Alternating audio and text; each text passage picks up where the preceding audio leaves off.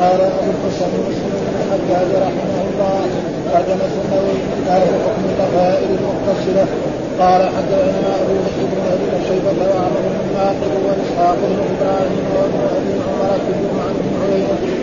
قال إسحاق أخبرنا سفيان عن ايوب بن موسى عن سعيد بن أبي سعيد بن المقبول. عن عبد الله بن رافع مولى ام سلمة عن ام سلمة قالت يا رسول الله امرأة أشد ظهر رأسي. افانقذه لغسل الجنابة قال لا انما يكفيك ان تحفي على راسك ثلاث حفيات ثم تفيضين عليك الماء فتدخلين قال وحدثنا عمرو بن ناقد وحدثنا يزيد بن هارون حاول وحدثنا عبد بن حميد قال أخبرنا عبد الرزاق قال أخبرنا الثوري عن ايوب بن موسى في هذا الاسناد وفي حديث عبد الرزاق فانقذه للحرة والجنابة. وقال لكن ذكر بمعنى حديث بن عيينة وحدثني أحمد الدارمي قال حدثنا زكريا بن عبد قال حدثنا يزيد يعني يعني بن زريع عن روح بن القاسم قال حدثنا أيوب بن موسى بهذا الإسناد. فقال افاحله فاغسل فاغسله من الجنابة. ولم يذكر إلحاقه.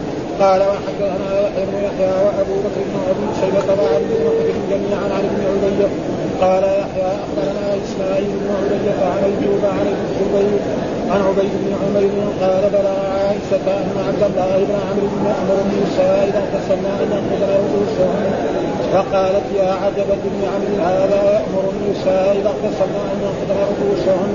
أفلا يأمرهن أن يحلقن رؤوسهن؟ لقد كنت أغتسل أنا ورسول الله صلى الله عليه وسلم بماء واحد ولا أزيد على ان افرغ على رأسي ثلاث مراغات قال باب استحباب استعمال المغتسلة من الحرب فرصة للمسلم في موضع الدم. قال حدثنا عمرو بن محمد الناقد وابن أبي عمر جميعا عن ابن عيينة قال عمرو حدثنا سفيان بن عيينة عن منصور بن سرية عن أمه عن عائشة قالت سألت امرأة سألت امرأة النبي صلى الله عليه وسلم كيف تغتسل من حيضتها؟ قال فذكرت انه علمها كيف تغتسل ثم تأخذ فرصه من مسك فتطهر بها. قال كيف اتطهر بها؟ قال تطهر بها سبحان الله. واستتر صار لنا سفيان بن عيرة بجده على وجهه قال قالت عائشة فجدتها الي وعرفت ما أراد النبي صلى الله عليه وسلم فقلت تتبعي بها اثر الدم. وقال ابن أبي عمر في روايته فقلت تتبعي بها اثار الدم. قال وحدثني أحمد بن سعيد بن الدارمي وحدثنا حدثنا حدثنا وهيب قال حدثنا منصور عن عن عائشة أن امرأة سالت النبي صلى الله عليه وسلم كيف أغتسل عند الطهر؟ فقال خذي فرصه ممسكه فتوضئي بها ثم ذكر نحن حديث سفيان قال حدثنا محمد بن مثنى وابن بشار قال ابن مثنى حدثنا محمد بن جعفر قال حدثنا شعبة عن إبراهيم بن مهاجر قال سمعت صبية تحدث عن عائشة أن أسماء سألت النبي صلى الله عليه وسلم محيط فقال تأخذ إحداكن ماءها وسفرتها فتطهر وتغسل الطهور ثم تصب على رأسها فتتركه تركا شديدا حتى تبلغ شؤون رأسها ثم تصب عليها الماء ثم تأخذ فرصة ممسكة فتطهر بها. فقالت أسماء كيف تطهر بها فقال سبحان الله تطهرين بها. فقالت عائشة كأنها تخفي ذلك فترفعين نظر الدم وسألت فسألته عن غسل الجنابة. فقال تأخذ ماء فتطهر وتغسل الطهور أو تبرئ الطهور ثم تصب على رأسها فتجلسه حتى تبلغ شؤون رأسها. ثم تفيض عليها الماء فقالت عائشة ان النساء نساء الأنصار لم يكن يمنعهن الحياء ان يتفقهن في الدين. قال وحدثنا عبد الله بن معاذ قال حدثنا ابي حدثنا شعبه. في هذا الإسناد نحوه وقال قال سبحان الله تطهري بها واستتر. قال وحدثنا يحيى بن وابو بكر بن أبي شيبة كلاهما عن أبي الاحوص عن إبراهيم بن مهاجر عن سبيله بن شيبة عن عائشة قالت دخلت اسماء بنت سكر على على رسول الله صلى الله عليه وسلم. فقالت يا رسول الله كيف تغتسل احدانا إذا طهرت من الحوض وساق الحديد ولم يكن يغسل الجنابه. أعوذ بالله من الشيطان الرجيم. بسم الله الرحمن الرحيم. الحمد لله رب العالمين والصلاة والسلام على سيدنا ونبينا محمد وعلى آله وصحبه وسلم أجمعين. باب حكم ضفائر المغتسلة. الضفائر ما يعني ما تظهر المرأة شعرها وتجمع بعضه إلى بعض وتجعله إما شيء واحد أو اثنين أو ثلاثة وهذا يسمى ضفيرة. وجمعها ضفائر. فالمرأة لها أن تضفر شعرها. فإذا ضفرت شعرها وأرادت أن تغتسل من الجنابة أو من الحيض أو من النفاس هل تكف هذه الضفائر؟ نعم أو تصب عليها الماء. فهذا فيه خلاف. وذكر أن رسول الله صلى الله عليه وسلم علم النساء أنها يعني لا تفك الضفائر بل تصب عليها مرات حتى يصل الماء إلى أصول الشعر فذلك يكفي في ذلك ولا يحتاج. وكان عبد الله بن عمرو بن العاص يقول لا لازم تفك الضفائر. فعائشة أنكرت عليه ذلك وقالت إذا كان يأمر ان تحلق رأسها أن حلق المرأة ممنوع أن تحلق رأسها. الرجل له أن يحلق المرأة لا تحلق رأسها ممنوع.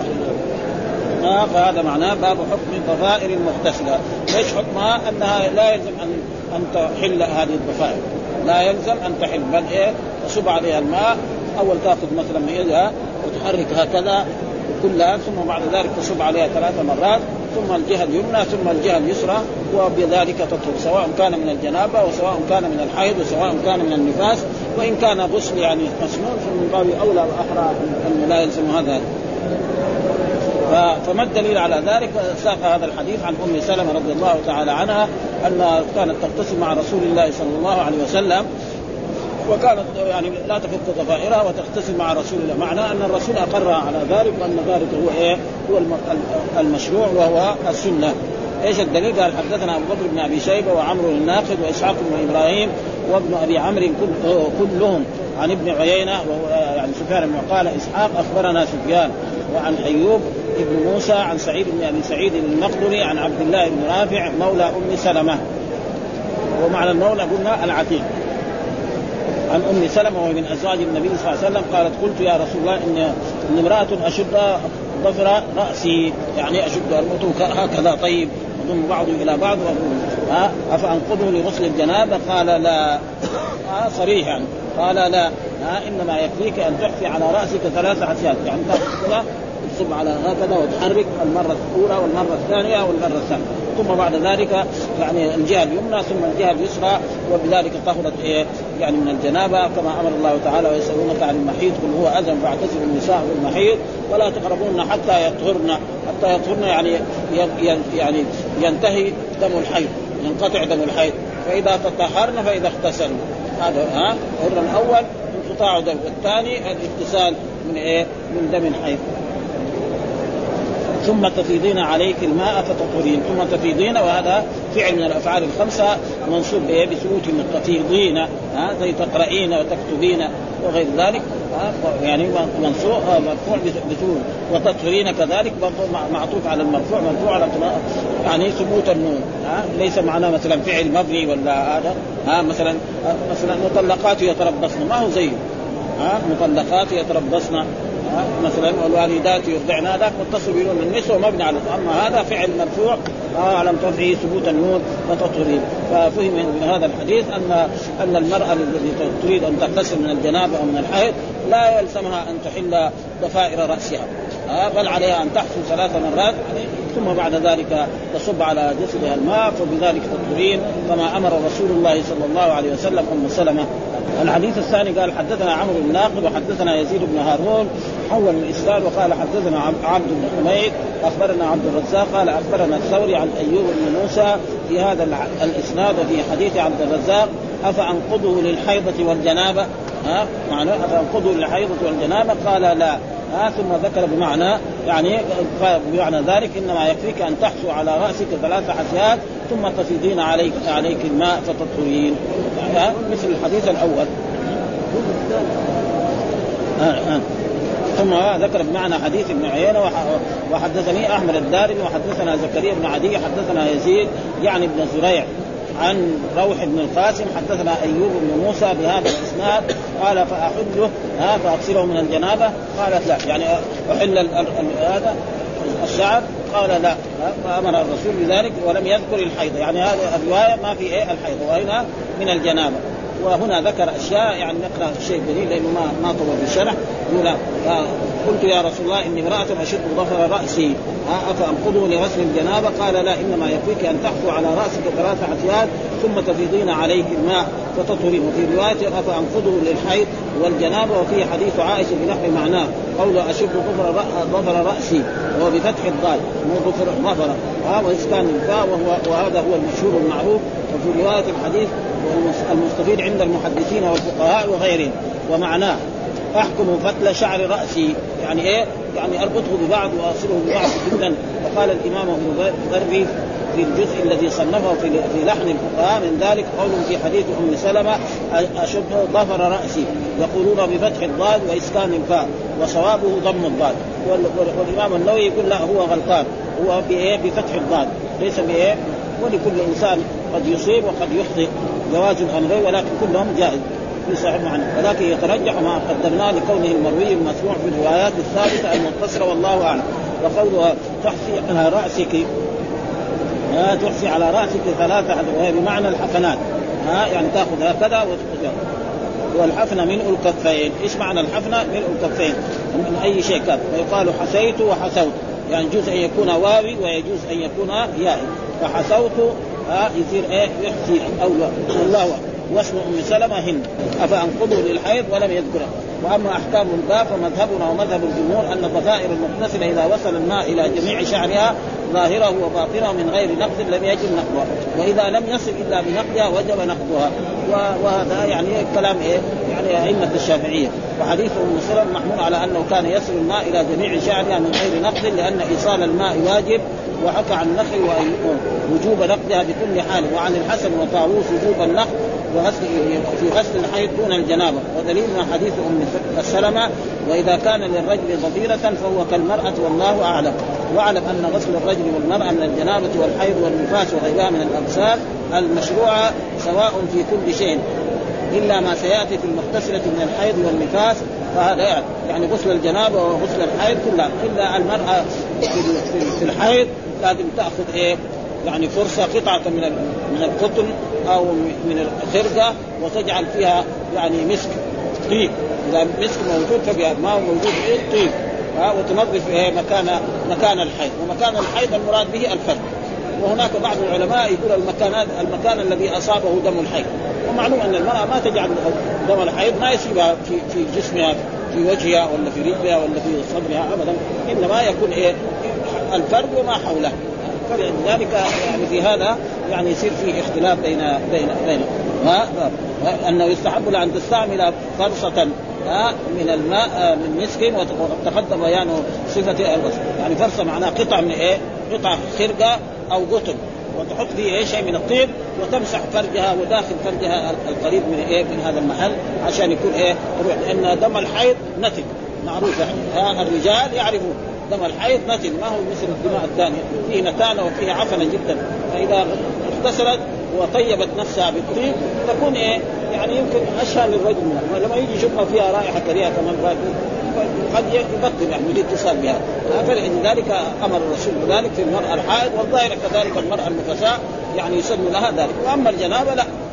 فلا فلا يلزم. فلذلك في غسل الجنابة ما قال تأخذ فرصه من يعني من مسكة، مسكة فإذا ما وجد المسك الطيب أي طيب موجود في الحاضر هذا وبين هذا. ها ويستحب ان تستعمل فرصه من مسك وقد تقدم بيان الصفه بكماله في الباب السابق فإن كانت المرأة بكر لم يجد ايصال الماء إلى داخل فرجها. ها بكر فإن كانت طيبا وجد ايصال الماء إلى ما يظهر في حال خروجها لقضاء الحاجة. يعني عندما تبلغ لأنه صار في حكم الظاهر وهكذا نص عليه الشافعي وجماهير أصحابنا وقال بعض أصحابنا لا يجب على الثيب غسل داخل لأن الإنسان مأمور؟ بغسل ظاهر جسده. أما الفرد داخله ما لنا شغل فيه. ها والظاهر إنه ما يظهر من من الفرد لابد أن تغسله وتطيبه بالطيب عشان يزول أثر إيه؟ الرائحة الكريهة لأن دم الحيض يعني نتن وأما أمر عبد الله بن عمر رضي الله تعالى بنقض النساء رؤوسهن إذا اغتسلن ويحمل على أنه أراد إيجاب ذلك عليهن. ويكون هذا مثلا عبد الله آه عبد الله بن عمرو بن العاص من أصحاب رسول الله صلى الله عليه وسلم ومن المكثرين في رواية الأحاديث ولكن هذه الأحكام قد تخفى على الرجال. ولذلك الله أمر نساء الرسول صلى الله عليه وسلم قال واذكرن ما يتلى في بيوتكن من آيات الله والحكمة. يعني إذا نزلت على رسول الله صلى الله عليه وسلم آية أو آيات في بيت أي زوجة من زوجات الرسول عليها أن تخبر الناس وأن تعلم الناس هذه الآيات. وكذلك الحكمة وهي سنة الرسول. ومعلوم من لا يعلم يعني كيف اغتسال رسول الله صلى الله عليه وسلم من الجنابة أزواج الرسول لأن الرسول لا يغتسل أمام أبي بكر ولا أمام عمر ولا عثمان ولا علي. ها؟ إنما يغتسل أمام عند زوجاته. فلأجل ذلك يجب عليهن أن يبين إيه؟ كيف اغتسالات رسول الله صلى الله عليه وسلم من الجنابه ولأجل ذلك بينه أحسن بيان ها؟ كعائشة وكأم سلمة وغير وميمونة وغير من أزواج رسول الله صلى الله عليه وسلم فرضي الله تعالى عنهن جميعا. في شوية ايصال الماء أو يكون مذهبا له أنه يجب بكل حال كما حكينا عن النقع ولا يكون أو ما بلغه الحديث لأنه ما بلغه الحديث لأنه ما في إمام بلغ أحاديث رسول الله صلى الله عليه وسلم من اولها إلى آخره. أو ينسى يعني ينسى العاد. رجل يحفظ حديث نص تمام وبعد يجي يدور عليه ما في. أو إذا كبر سنه كذلك ينسى كثير من الاشياء فلذلك ويحتمل أنه كان يأمرهن على الاستحباب والاحتياط لا الإيجاب. كل هذا ممكن. ولكن الصحيح أنه لا يجب على المرأة أن تفك أن تحل ضفائر شعرها. هذا هو الصحيح لأن أزواج الرسول روينا ذلك. أم سلمة وعائشة وغيرهم. ثم ذكر باب استحباب استعمال المغتسلة من الحيض فرصة من مسك فرصة يعني قطعة من القماش أو من القطن وتجعل فيه مسك وتمر على المكان على على فرجها وتزيل ما فيه مثلا من آثار الدم أو من آثار الروائح الكريهة. فإذا كان مسك فبها ونعمت. ما كان مسك نعم طيب غير هذا الطيب. حتى المرأة يعني جاء في الحداد إذا كانت المرأة يعني محتده مات زوجها وكانت في الحداد أربع اشهر وعشر يعني أمرها الرسول صلى الله عليه وسلم إذا انتهت من الحيض أن تجعل بخور. بخور وتتبخر بهذا عشان يزيل أثر إيه؟ أثر آه يعني الرائحة الكريهة من دم الحيض. لأن دم الحيض يعني نتن آه، في في وهذا بعض استعمال المغتسلة من الحيض فرصة من مثل إيش بقى؟ قطعة من الخط ها أو خرقة. إذا دحين مثلا وجد إيه؟ يعني المناديل الحديثة هذه فهذه كذلك يعني تطهر جدا وتزيل هذه الأثار ثم ترمي هذه قال حدثنا عمرو بن محمد الناقد وابن أبي عمرو جميعا عن ابن عيينة قال عمرو حدثنا سفيان بن عيينة عن منصور بن صفية عن أمه عن عائشة قالت سألت امرأة النبي صلى الله عليه وسلم كيف تغتسل من حيضها؟ قال فذكرت أنه علمها كيف تغتسل علمها كيف تغتسل بأن إيه يعني تتوضأ وضوءها للصلاة ثم بعد ذلك تحث على رأسها ثلاث حثيات ثم بعد ذلك الجهة اليمنى ثم قال تأخذ فرصة من مسك فتطهر بها. هذا قال الرسول تأخذ فرصة يعني قطعة من إيه من قطن أو من قماش من مسك ويكون فيها مسك فتطهر بها. يعني فتزيل آثار الدم الذي كانت على فرجها أو ما حول فرجها. قالت كيف اطهر يعني ما فهمت كيف اطهر فقال تطهري به. كيف اطهر يعني ما في إيش الطهر؟ معناه تشرب مويه ولا إيش؟ ها؟ فقال سبحان الله وهذا تعجب من رسول الله صلى الله عليه وسلم. مرأة يعني بالغة ما تعرف كيفية ما, ما الطهر به وكيفية الاغتسال من الجنابة. لو طفلة صغيرة ما تعرف. هذا ما مر عليها. لكن مرأة كبيرة نعم لها زوج أو ما لها زوج يعني على كل حال إذا بلغت بيجيها الحيض. تعرف أما طفله صغيره يمكن. فالرسول تعجب من ذلك؟ قال تطهري بها. ها؟ أمر يعني.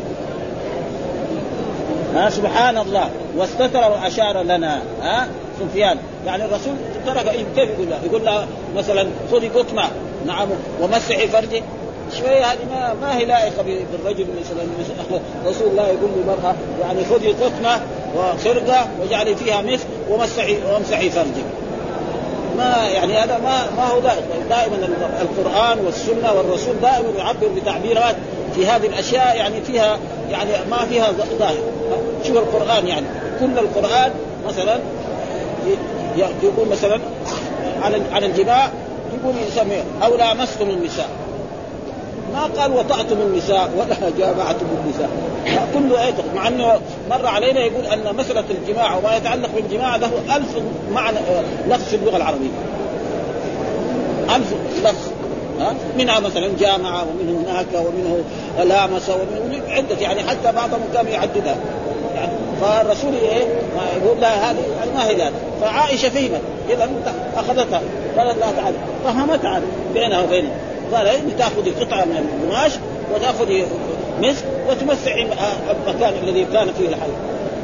ففهمت ها؟ فكون الرسول يقول لها هذا يعني تقريبا ما هو لائق يعني رجل آه مثل رسول الله صلى الله عليه وسلم. وحتى الرجل الحين تيجي مثلا تيجي لعالم من العلماء وتسأله مسألة زي هذه إيش بده؟ يقول لها كذا ما يقول لها كذا فإذا ما فهمت يقول لزوجته فهميها.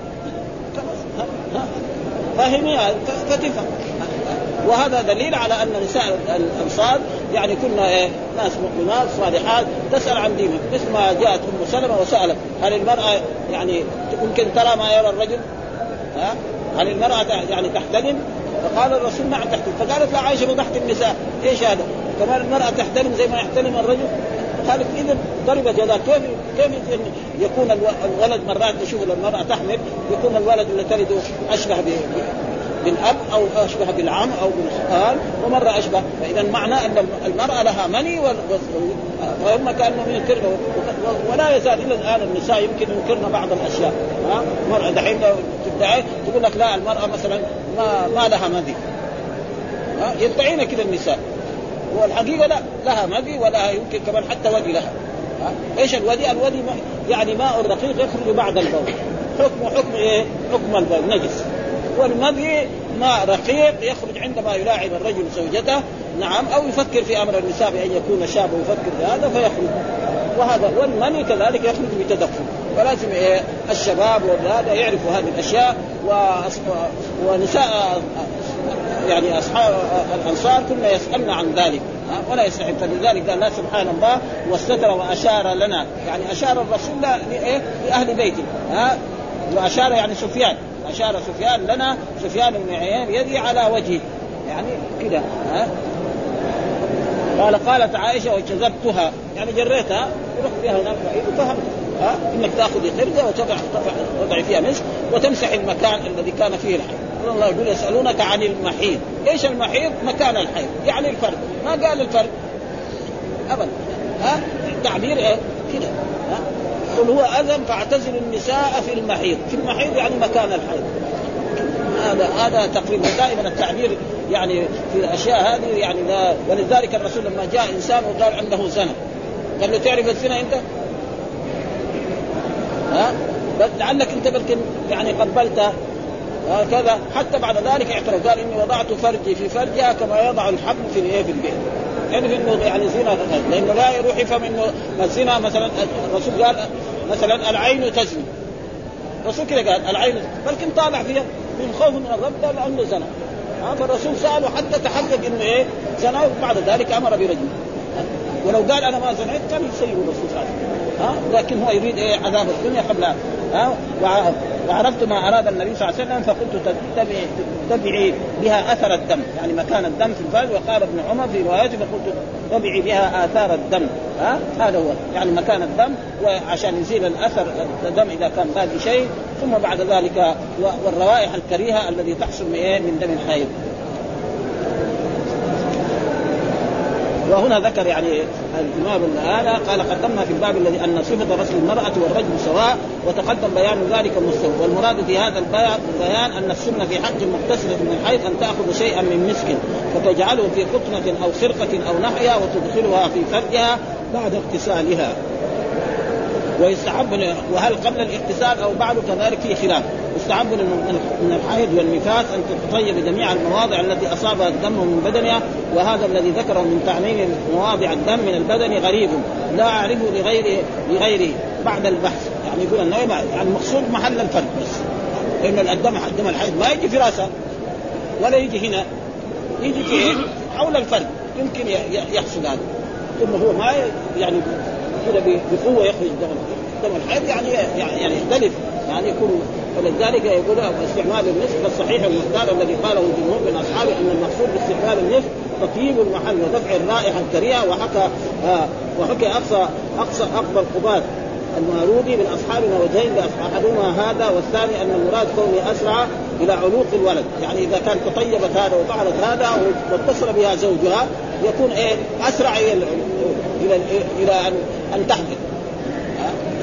وكذلك الرجل لو جاء مثلا وشم منها رائحة كريمه ما ما يتصل بها بس. ها؟ فلما تكون يعني ولذلك لا بأس أن المرأة إذا علمت أن زوجها يريدها تتطيب وتقابل مقابلة طيبة مثل ما حصل يعني من طيب الراعي وإن قلنا الثاني استعملت ما قام مقامه في ذلك من القسط والأظفار القسط والأظفار هذا طيب ها هذا حتى أمر الرسول صلى الله عليه وسلم المرأة الذي تحد على زوجها أربعة اشهر وعشر أيام إذا انتهت من الحيض تطيب بإيه؟ بقسط أو اظفار وهذا كان قسط اظفار طيب يعني في الزمن الثاني. ويمكن إلى الآن موجود لكن إحنا ما نعرفه. ها الآن في طيب أشياء كثيرة. فالمرأة حتى لو كانت يعني في الحداد إذا طهرت من الحيض تتبخر ها عشان يزيل آثار إيه؟ وليس ويكفي في ابطاله في رواية في الكتاب قوله تأخذ إحداكن ماء وسدرتها فتطهر فتحسن الطيور ثم تصب على رأسها فتدلكه ثم تصب عليها الماء ثم تأخذ فرصه ممسكه فتطهر بها أو تطهر بها وهذا نص في استعمال الفرصه بعد الغسل. ها؟ يعني بعد الغسل ما يقول إيه؟ قبل الغسل. وأما قوله إن المراد الإسراع في العلو فضعيف أو باطل. لكن هذا شيء إيه من الرب سبحانه وتعالى. يهب لمن يشاء إناثا ويهب لمن يشاء الذكور أو يزوجهم ذكرانا وإناثا ويجعل من يشاء عقيم. لو كان هذا هو كان كل الناس عندما يجوا أولاد يساووا هذه الأشياء ومع ذلك إذا ما ما شاء الله وجاء رجل انه كان عنده مثلا جارية وكان يتصل بها امها يتصل بها وما يبغاها تحمل. فقال للرسول يعني لو وضعته على الصخر وأراد الله الولد لكان. ها؟ ابدا. إن الله على كل شيء إيه؟ قدير. حتى الصخر يمكن يصير يجيب ولد. ها؟ ولكن جارة العادة انه ما يكون إلا بهذا الطريقة ها؟ وذلك أنا قال وهذا لم يصف إليه أحد وإطلاق الأحاديث يرد على التزامه بل الصواب ان المراد تطيب المحل وإزالة الرائحة الكريهة وأن ذلك مستحب لكل مغتسله من الحيض أو النفاس سواء ذات آه سواء ذات الزوج وغيرها. وتستعمله بعد الغسل فإن لم تجد ممسكا فتستعمل أي طيب. وجد فإن لم تجد طيبا استحب لها استعمال طين أو نحوه آه حتى الطين معناه ينظف. آه يزيل الكراهة نص عليه أصحابه. فان لم تجد شيئا من هذا فالماء كاف لها. لكن إن ترى إن تركت التدين مع التمكن منه كره لها وإن لم تتمكن فلا كراهة في حقها. والله أعلم أن الله لا يكلمها وأما الفرصه فهو الفرصه بكسر الفرصه الفرصه بكسر الفاء واسكان الفرصه ها بكسر الفاء وإسكان وبالصاد المهملة وهي القطعة والمسك بكسر الميم وهو الطيب المعروف. هذا هو الصحيح المختار الذي رواه وقاله المحققون وعليه الفقهاء وغيرهم من أهل العلم. وقيل ممسك بفتح الميم وهو الجلد. أي قطعة جلد فيها شعر. وهذا كذلك يعني آه ذكر ذكر القاضي عياض أن فتح الميم هي رواية الأكثرين. وقال أبو عبيد بن قتيبة هي فرصة فرصة من مسك بقاف مضمومة فرصة يعني. ضارب قربة ها قربة من مثل خاف مضمومة وضاد معجمة يعني بعضهم يقول فرصة وبعضهم يقول فرصة والمعنى قطعة من جلد. وهذا كله ضعيف والصواب ما قدمناه ويدل عليه الرواية الأخرى المذكور في الكتاب فرصة فرصة من مسك ممسكة فرصة ممسكة وهي الميم الأولى وفتح الثانية وفتح السين المشددة أي قطعة من قطن أو صوف أو خرقة مطيبة من مسك كما قدمنا بيان. والله أعلم. وقول تطهر بها وبها بها وسبحان الله قد قدمنا أن سبحان الله في هذا المواضع وأمثال يراد به التعجب وهذا كذلك الرسول قال. ها؟ سبحان قال لأبي هريرة لما يعني استتر عن رسول الله وذهب واغتسل قال سبحان الله إن المؤمن لا ينجس. ها؟ والتعجب في اللغة العربية كثير. إنما التعجب في اللغة لا في النحو له صيغتان. ما أفعله وأفعله. هذا جاء في النحو بس. وأما هذا كل شيء. الله أكبر. الرسول قال مرة.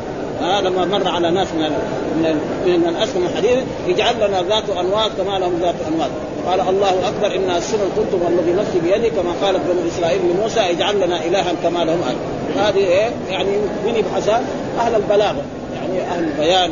وهذا يمكن. وأما النحو لا. ما أفعله وأفعل به. هذا بس صيغة تعجب.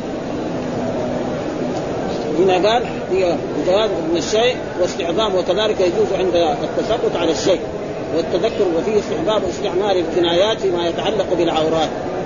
يعني استعمال الكنايات. قال تطهري ما قال مثلا خذي هذه الخرقه وضعيها في إيه؟ نظفي مكان الفرد أو فرجك. ما قال لها الرسول بهذا الكلام.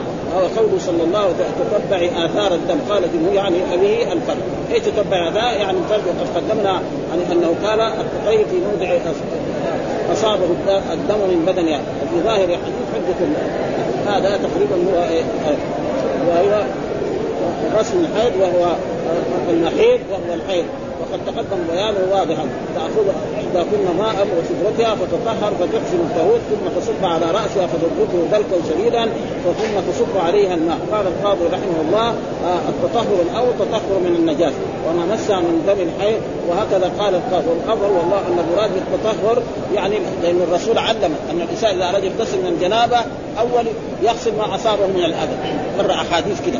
ثم بعد ذلك نعم يغسل يده.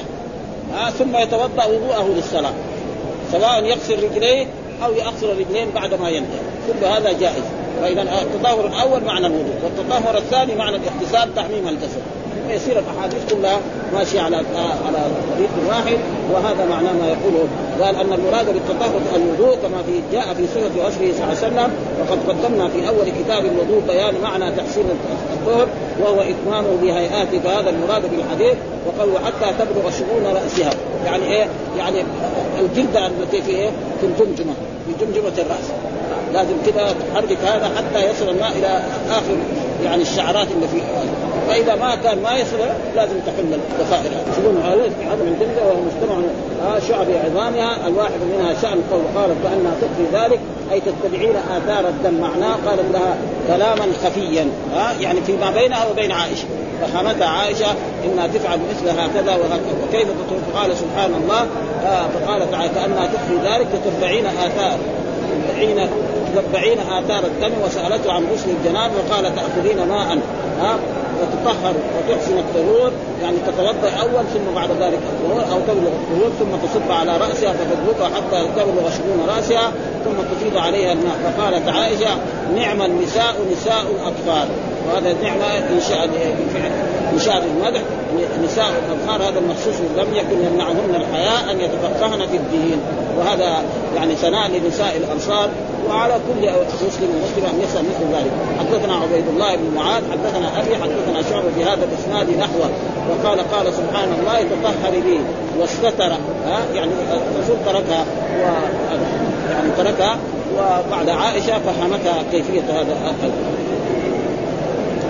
وحدثنا يحيى بن يحيى وأبو بكر بن أبي شيبة كلاهما عن أبي الأحوص عن إبراهيم عن أبي عن ابن مهاجر عن صفية بنت شيبة عن عائشة قالت دخلت أسماء بنت شك ها اسماء بنت شكل وهي من هي المرأة التي سألت أول. هناك قال امرأة. هنا بين اسمها.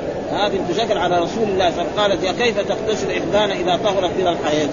ها كيف تغتسل أي مرأة مسلمة إذا طهرت من الحيض؟ فقال لها الرسول وساق هذا الحديث أنها تأخذ يعني فرصه من مسكه وتطهر بها. ومعنى تمسك مثل الحديث ولم يذكر فيه غسل الجنابه يعني لم يذكر فيه غسل الجنابه وهنا ذكر كذلك باب المستحاضة غسلها وصلاتها. باب المستحاضة. إيش المستحاضة؟ الماء الذي يجري من المرأة يعني فرجها في غير أيام الحيض وفي غير أيام في النفاس. لأن الحيض تعريفه معروف. الحيض في اللغة العربية يعني حاض الوادي معناه سال. هذا معناه يقول العرب يقول حاض الوادي. معناه جاء سيل وصار الوادي هذا يسمى حيض عندهم. والحيض في الشرع يعني هو دم جبلة وطبيعة نعم خلقه الله يعني بإنشاء الجنين بتربية الجنين في في في, في الرحم.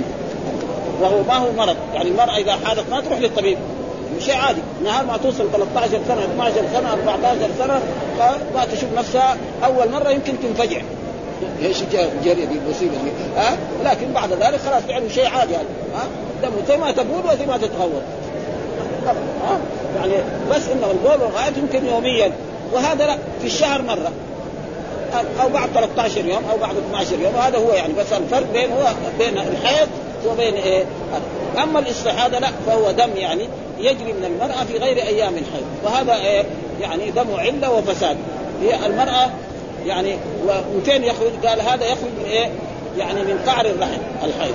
وهذا يخرج من قعر من يعني من عرق يسمى العاذب ها يعني دم الاستحاضة يخرج من من عرق يسمى العادل معروف يمكن الاطباء يعرفون نحن بصورتنا ما, ما عندنا في هذا. ها؟ إنما هكذا الفقهاء. هذاك يخرج من قعر الرحم. وهذا يخرج من من عرق يسمى العادل فإذا المرأة آه، بعد ما انتهت من الحيض كيف المستحاضه المستحاضه مثلا كانت أول ما جاء آه، كانت تحيض. سنة سنتين وفي سنة من السنوات حالت سبع أيام أو ستة أيام واستمر بها الدم. هذا يسمى إيه؟ إيش تساوي؟ تغتسل نعم وتصلي وتصوم ويأتيها زوجها وتبعد المدة التي فإذا غلق الشهر برضه هي برضه يجري منها الدم لما يجي أيام الحيض مثلا كانت هي تحيض في إيه؟ في أول الشهر كل مرة أو في وسط الشهر أو بعد عشر أيام فإذا جاءت تبطل الصلاه ها ولا يقربها زوجها حتى تغلق الأيام حقت الحيض حق إذا كانت تحيض أول ثم بعد ذلك ترجع نعم وتصوم وهكذا يعني هذا هو دم الاصابه إذا دم علة يمكن دحين الطب الجديد يقول إيه؟ يعني نزيف. ها؟ يسموه نزيف ويجب على المرأة تذهب إلى الطبيب إلى يعني مستشفى الولادة ويرشدوها أو يعطوها أدوية عشان يوقف هذا. وقد حصل في عهد رسول الله صلى الله عليه وسلم جملة من النساء استفدنا. يعني يمكن أربعة أو خمسة. منهم يعني أخت زينب بنت جحش زوج النبي صلى الله عليه وسلم. ها؟ بنت جحش وغيرها من النساء هذا وكنا يسألن رسول الله صلى الله عليه وسلم وقال له إن الرسول يعني إنما دم الحيض إذا جاء دم الحيض اترك الصلاة. وإذا وإذا انتهى صلي وصومي وافعلي كل ما تشاء. وهذا البحث يعني تقريبا وشو إيش ذكر الإمام يقول حدثنا أبو بكر بن أبي شيبة وأبو كريب قال حدثنا وكيع عن هشام بن عروة عن أبيه عن عائشة قالت جاءت فاطمة بنت أبي حبيش. هذه من إحدى النساء الصحابيات الذي أصابهن دم إيه الاستحاضه فقالت يا رسول الله إني امرأة استحاض فلا أطهر. يعني يجري الدم مني طول الشهر أو طول السنين استمرار يعني. أما دم الحيض فمعروف خمسة أيام ستة أيام وتقدم لنا يعني دم الحيض كم مدته؟ في خلاف بين الأئمة وبين العلماء. المالكية يقول يعني ولو دفعه واحدة الحنابلة يقول يعني إيه يوم وليلة. المذاهب الثانية يعني ما يمكن الإمام الحين يقول لنا عن هذا عشان نعرف قد إيه. يعني دفعة واحدة لو جاء وانقطع خلاص تغتسل وتصلي وتصوم. هذولك يقول لا أقل الحيض يعني يوم وليلة. ها؟ ف... وأما الإستحاضة فلا وكذلك المئات فلا اطرح فأدعو فقال لا إنما ذلك عرق. إيش عرق؟ سماها العلماء عرق يسمى العرق وليس بالحيضة. فإذا أقبلت الحيضة فدع الصلاة. لا أقبلت يعني متى كانت تحيض أول الشهر. خلاص. يوم اثنين في الشهر أربعة في الشهر خمسة في الشهر عشرة في الشهر 15 20 تدع الصلاة. ها؟ وإذا أدبرت تغسلي عنك الدم وصلي. تغسل عنها الدم هذا وتصلي. وإذا تستطيع أن تؤخر الظهر إلى العصر وتغتسل وتصلي الظهر مع العصر. ثم تأخر المغرب شوية إلى العشاء. نعم وتجمع المغرب مع العشاء تغتسل وتصلي. وهذا على وجه الندب لكن لازم تتوضأ لكل صلاة. ها وتوضئي سياتي دحين أحاديث توضئي لكل صلاة. يعني ما ما تتوضأ مرة وتصلي الظهر مع العصر والمغرب مع العشاء لا أو فهذا سيبينه. فاذا ادبرت هذا فإذا معنى دم الاستعاده هذا دم إيه؟ مرض مرض. ها فهي الدم يجري منها وتصلي وتصوم ويأتيها زوج. إذا أراد جامعه له حلال له. وإذا أدبرت فجاء وقتها فهذا معناه تقريبا وذكر هنا يعني نقرأ الشيء الذي قاله الإمام النووي في هذا لعلنا نستفيد جميعا من إيه؟ من هذا. يقول إن فاطمة بنت أبي حبيش التي قالت يا رب إني امرأة مصلحات فلا أقرأ فانعم فقال لا إنما ذلك عرق وليه فإذا أقبلت الحيضه فدعي الصلاة. وإذا ادبرت فاغسلي عنك الدم وصلي. وفيه وغيره وفيه غيره من الأحاديث. قد قدمنا أن الاستحاضة جريان الدم من فرد المرأة في غير أوانه. هذا تعريف إيه؟ الاستحاضة. وأنه يخرج من عرق يقال له العادل هذاك يخرج من قعر الرحم. ها؟ وكثر المعدة بخلاف دم الحيض فإنه يخرج من قعر الرحم. وأما حكم المستعاذة فهو مبسوط في كتب الفقه أبسط. ها؟ أحسن بسط. يعني كتب الفقه أي مذهب من المذاهب. المذاهب الأربعة أو غيرها ينقصوا فانا أشير إلى أم أطراف من مسائلها فاعلم أن المستحاضة لها حكم الطاهرات في معظم الأحكام فيجوز لزوجها وطئها في حال جريان الدم عندنا وعند جمهور العلماء حكى ابن المنذر في الإشراف عن ابن عباس وابن المسيب والحسن البصري وعطاء وعطاء وسعيد بن جبير وقتادة وحماد بن أبي سليمان وبكر بن عبد الله المزني والأوزاعي والثوري ومالك وإسحاق وأبي ثور قال ابن المنذر وبه أقول قال وروينا عن عائشة رضي الله عنها قالت لا يأتيها زوجها. وبه قال النخعي والحكم وكره ابن سيرين. بعضهم يقول إنه ما يأتيها مرة. وهذا كذلك ما يعني قوله. وقال أحمد لا يأتيها إلا أن يطول ذلك. يصير مدة طويلة والرجل ما يمكن يصبر عن إيه؟ اتصال بزوجته ابدا. وفي رواية عنه رحمه الله أنه لا يجوز إلا أن يخاف زوجها العنت يعني إيه؟ أن يقع في الزنا. والمختار ما قدمناه عن الجمهور والدليل عليه ما روي عن عكرمة وعن حمنا بنت جحش فانها كانت مستحاضه وكان زوجها جامعة رواه أبو داود والبيهقي وغيرهما بهذا اللفظ اسناد حسن. قال البخاري في صحيح قال ابن عباس المستحاضه يأتيها زوجها إذا صلت الصلاة إذا صلت الصلاة أعظم الصلاة أعظم فإذا الله رخص لها أن تصلي فإذا إتيان زوجها باب أولى وأحرى أن يكون إيه؟ والصوم وغيره فكذلك الجماع لأن التحريم إنما يثبت بالشرع ولم يرد الشرع بتحريمه ما في حديث أو آية أن الرجل لا آه الله نهى إيه؟ المرأة الحيض قال يسألونك عن المحيط قل هو فهذا ما وأما الصلاة والصيام والاعتكاف وقراءة القرآن ومس المصحف وحمله وسجود التلاوة وسجود الشكر ووجوب, ووجوب العبادات عليها فهي في كل ذلك كالطائر وهذا مجمع عليه. وإذا أرادت المستحاضة الصلاه فإنها تؤمر بالإحتياط في طهارة الحدث وطهارة النجس فتغسل فرجها قبل الوضوء ها والتيمم إن كانت التيمم وتحشو فرجها بقطنة أو خرقة رفعا للنجاسة.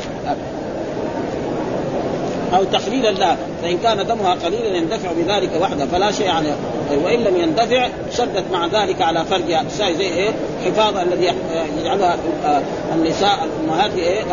صف وهي تشد على وصفها خرقه أو خيطا أو نحوه على صورة التكة ابتداء من هنا ومن وراء على وتدخلها بين فخذيها وإليتيها وتشد الطرفين بالخرقه التي في وسطها احدهما أقدامها عن سرتها والآخر خلفها وتحكم ذلك الشد وتلصق هذه الخرقة المشددة بين الفخذين بالقطنه التي على الفرد الصاقا جيدا وهذا الفعل يسمى تلجما واستشفاء وتعصيبا.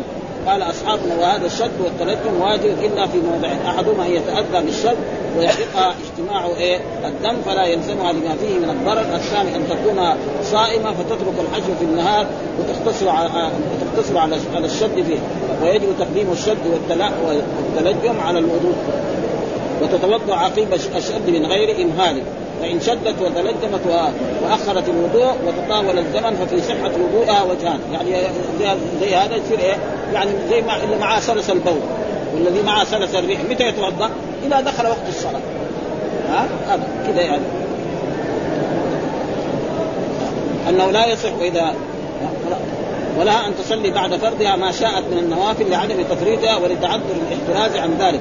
وأما إذا خرج الدم لتقصيرها في الشد أو زالت العصابة عن موضعها لضعف الشد فزاد خروج الدم بسبب فانه يبطل طهرها. فإن كان ذلك في أثناء الصلاة بطلت. وإن كان بعد فريضة لم تصح النافلة. آه لتقصيرها. وأما تجديد غسل الفرج وحشوه وشده لكل فريضة فينظر. فإن زالت العصابة عن موضعها زوالا. له تاثير أو ظهر الدم على جوانب العصابة وجب التجديد. وإن لم تزل العصابة عن موضعها ولا ظهر الدم فيه وجهان لاصحابه أصحهما وجوب التجديد كما يجب تجديد الوضوء. ثم ثم أعلم أن مذهبنا أن المستحاضة لا تصلي بطهارة واحدة أكثر من فريضة واحدة مؤداه لازم لكل صلاة توضا زي اللي معاه سلس البول أو سلس الريح أو غير ذلك. وحكي مثل مذهبنا عن عروة بن الزبير وسفيان الثوري. هذا عروة هذا من التابعين أحد الفقهاء السبعة وسفيان بن أيمة وأحمد وأبي ثور وقال أبو حنيفة طهارتها مقدرة بالوقت وتصلي في الوقت بطهارتها الواحدة ما شاءت من الفرائض الفائتة وقال ربيعة ومالك وداوود دم الاستحاضة لا ينقض الوضوء فإذا طهرت فلا. أن تصلي بطهارتها ما شاءت من الفرائض إلى أن تحدث بغير الاستحاضة يعني خلاص ها؟ يعني وهذا الصحيح هو الأول أنها تتوضأ لكل والله. ولا يصح وضوء المستحاضة لفريضة قبل دخول وقتها. ما تتوضأ إلا ما لما يؤذن الظهر تتوضأ. لما يؤذن العصر كذلك والمغرب كذلك وجاء وجاء في حديث في السنة أنها يعني كذلك تغتسل والاغتسال سنة. الوضوء هذا واجب والاغتسال تؤخر الظهر مع العصر. ثم إيه؟ تغتسل وتصلي الظهر ولا. وكذلك تؤخر المغرب شوية ثم تغتسل وتصلي المغرب مع العشاء. ها؟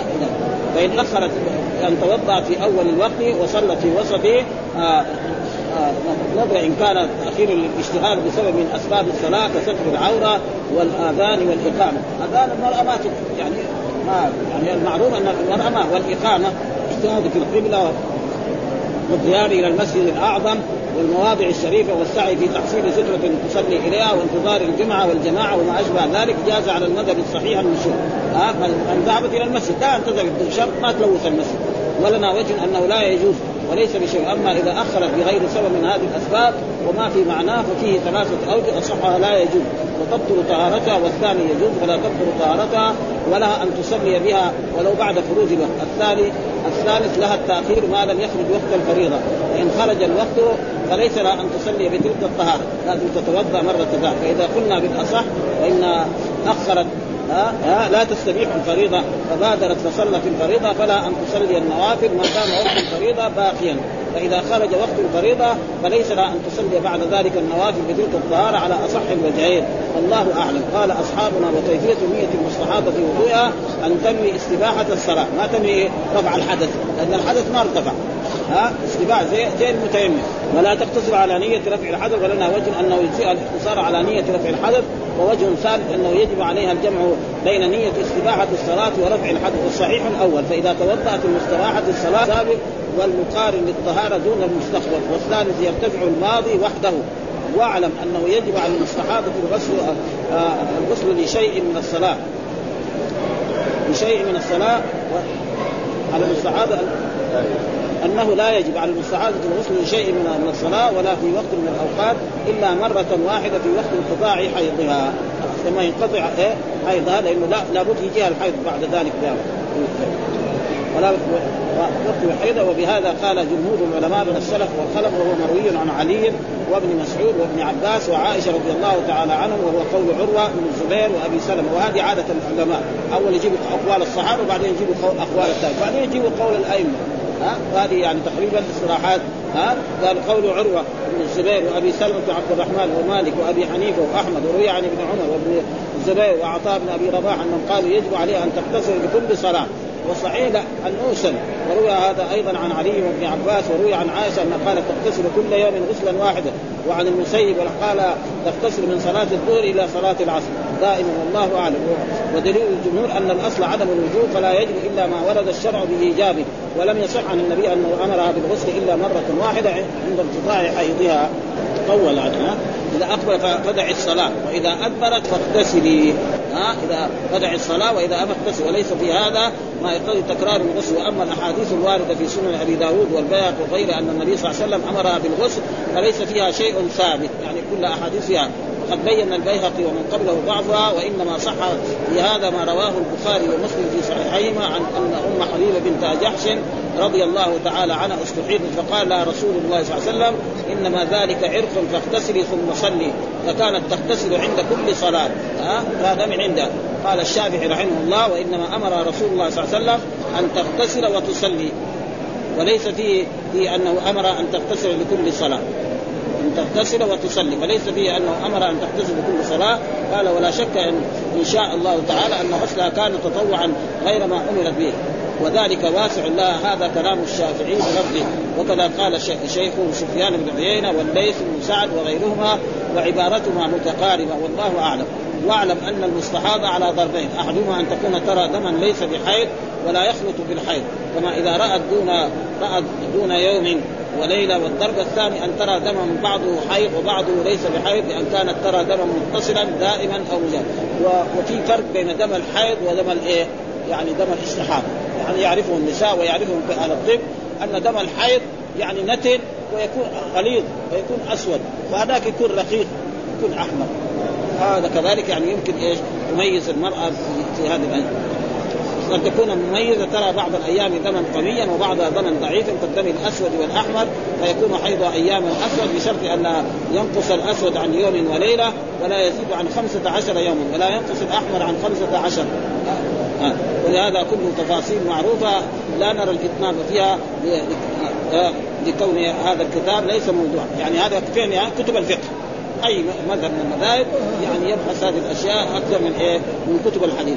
وقد بسطها بسطها بشواهدها وما يتعلق بها من الفروع الكثيرة في شرح المهذب. وشرح المهذب كتاب يعني من أحسن الكتب في في المذاهب الأربعة. يعني يقول بعض بعض العلماء يمكن أحسن من يعني الكتاب الذي هو الحنابلة يعني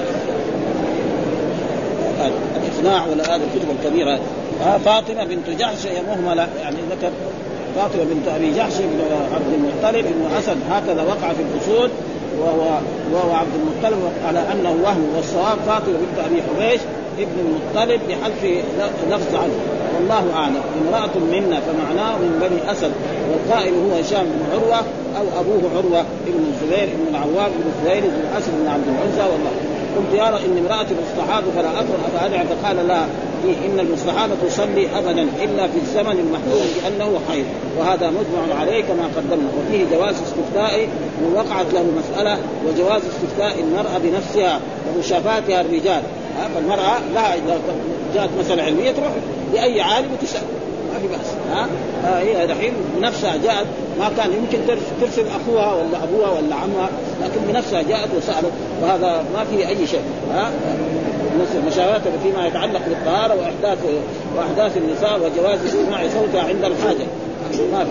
يعني بعضهم يقول إن المرأة صوتها عور ما في أدلة على ذلك فإن أصحاب الرسول كانوا يسألون أزواج رسول الله صلى الله عليه وسلم ولا يختلفون بهن فإن ذلك جائز ليس وليس بالحيضة أما عرق فهو بكسر العين وكسر الراء وقد تقدم أن هذا العرق يقال له العازل بكسر الدال المعجمة وأما الحيض فيجوز فيها الوجهان المتقدمان اللذان ذكرناهما مرات أحدهما مذهب الخطابي كسر الحاء حيضا أي الحالة والثاني وهو الاظهر فتح الحيض وهذا الوجه قد نقله الخطابي عن أكثر من المحدثين أو كله وقد تم متعين أو قريب من المتعين فإن المعنى يقتضي لأنه صلى الله عليه وسلم أراد إثبات الاستحاضة ونفيه والله أعلم.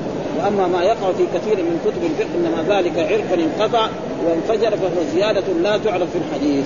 ها؟ يعني إيه؟ من عرق خاص.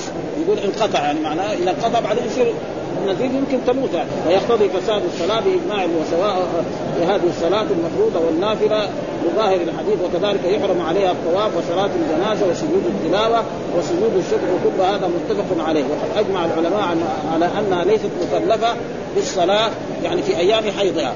ها؟ انه لا قضاء والله وقول فإذا ادبرت فاغسلي عنك الدم وصلي. المراد بالإدبار انقطاع الحيض ومما ينبغي أن يعتنى به معرفة علامة انقطاع الحيض. وكذلك هذا يجي في إيه؟ يعني أن المرأة يعني بعد الحيض يخرج منها ماء أبيض كده زي النورة. يعني يسمى القصة البيضاء كده في كتب الفقه المالكية يعني. أو مثلا تأخذ خرقه أو قطنة وتشوف أن يعني تدخل في فرجة ويشوف المكان جاف ما في أي شيء آثار من الدم. فبهذا تعرف إنه إيه؟ أن الحيض انتهى وعليها أن تغتسل ثم بعد ذلك لزوجها أن يتصل بها إلى إلى شهوة ينقطع خروج الدم وحاصله أن علامة انقطاع الحيض والحصول في الطهر أن ينقطع خروج الدم والصفرة والقدرة وسواء خرجت رطوبة بيضاء أم لم يخرج. وهذا هو إيه؟ اللي يسمى يعني القصة البيضاء. أصلا قائم وابن وغيرهما من أصحابنا برية برية رطوبة خفيفة لا صفرة فيها ولا قدرة تكون على على القطنة أثر. لا لون نعم. وهذا يكون بعد انقطاع دم الحيض قلت برية بفتح يعني كان الشافعية يسموه وفوق بعد شدة وقد صح عن عائشة رضي الله تعالى عنها ما ذكره البخاري في صحيحنا قالت النساء لا تعجلن حتى ترين القصة البيضاء. هذا اللي إيه؟ مر علينا كثير. لا تريد بذلك الطهر والقصة البيضاء وتشديد وهو الجس. زي النورة يعني دحين نحن نسميه نورة شبهت الرطوبة النقية الصافية بالجس قال إذا مضى زمن حيضها وجب عليها أن تغتسل في الحال في أول صلاة تدركها ولا يجوز أن تترك بعد ذلك صلاة ولا صوما ولا يمتنع زوجها من وطئها ولا تمتنع من شيء. يعني وعن مالك رضي الله أنها تصدر بالامساك عن هذه الأشياء ثلاثة أيام بعد وفي هذا الأحاديث الأمر بإزالة النجاسة وأن الدم نجس وأن الصلاة تجب بمجرد انقطاع الحيض. والله أعلم.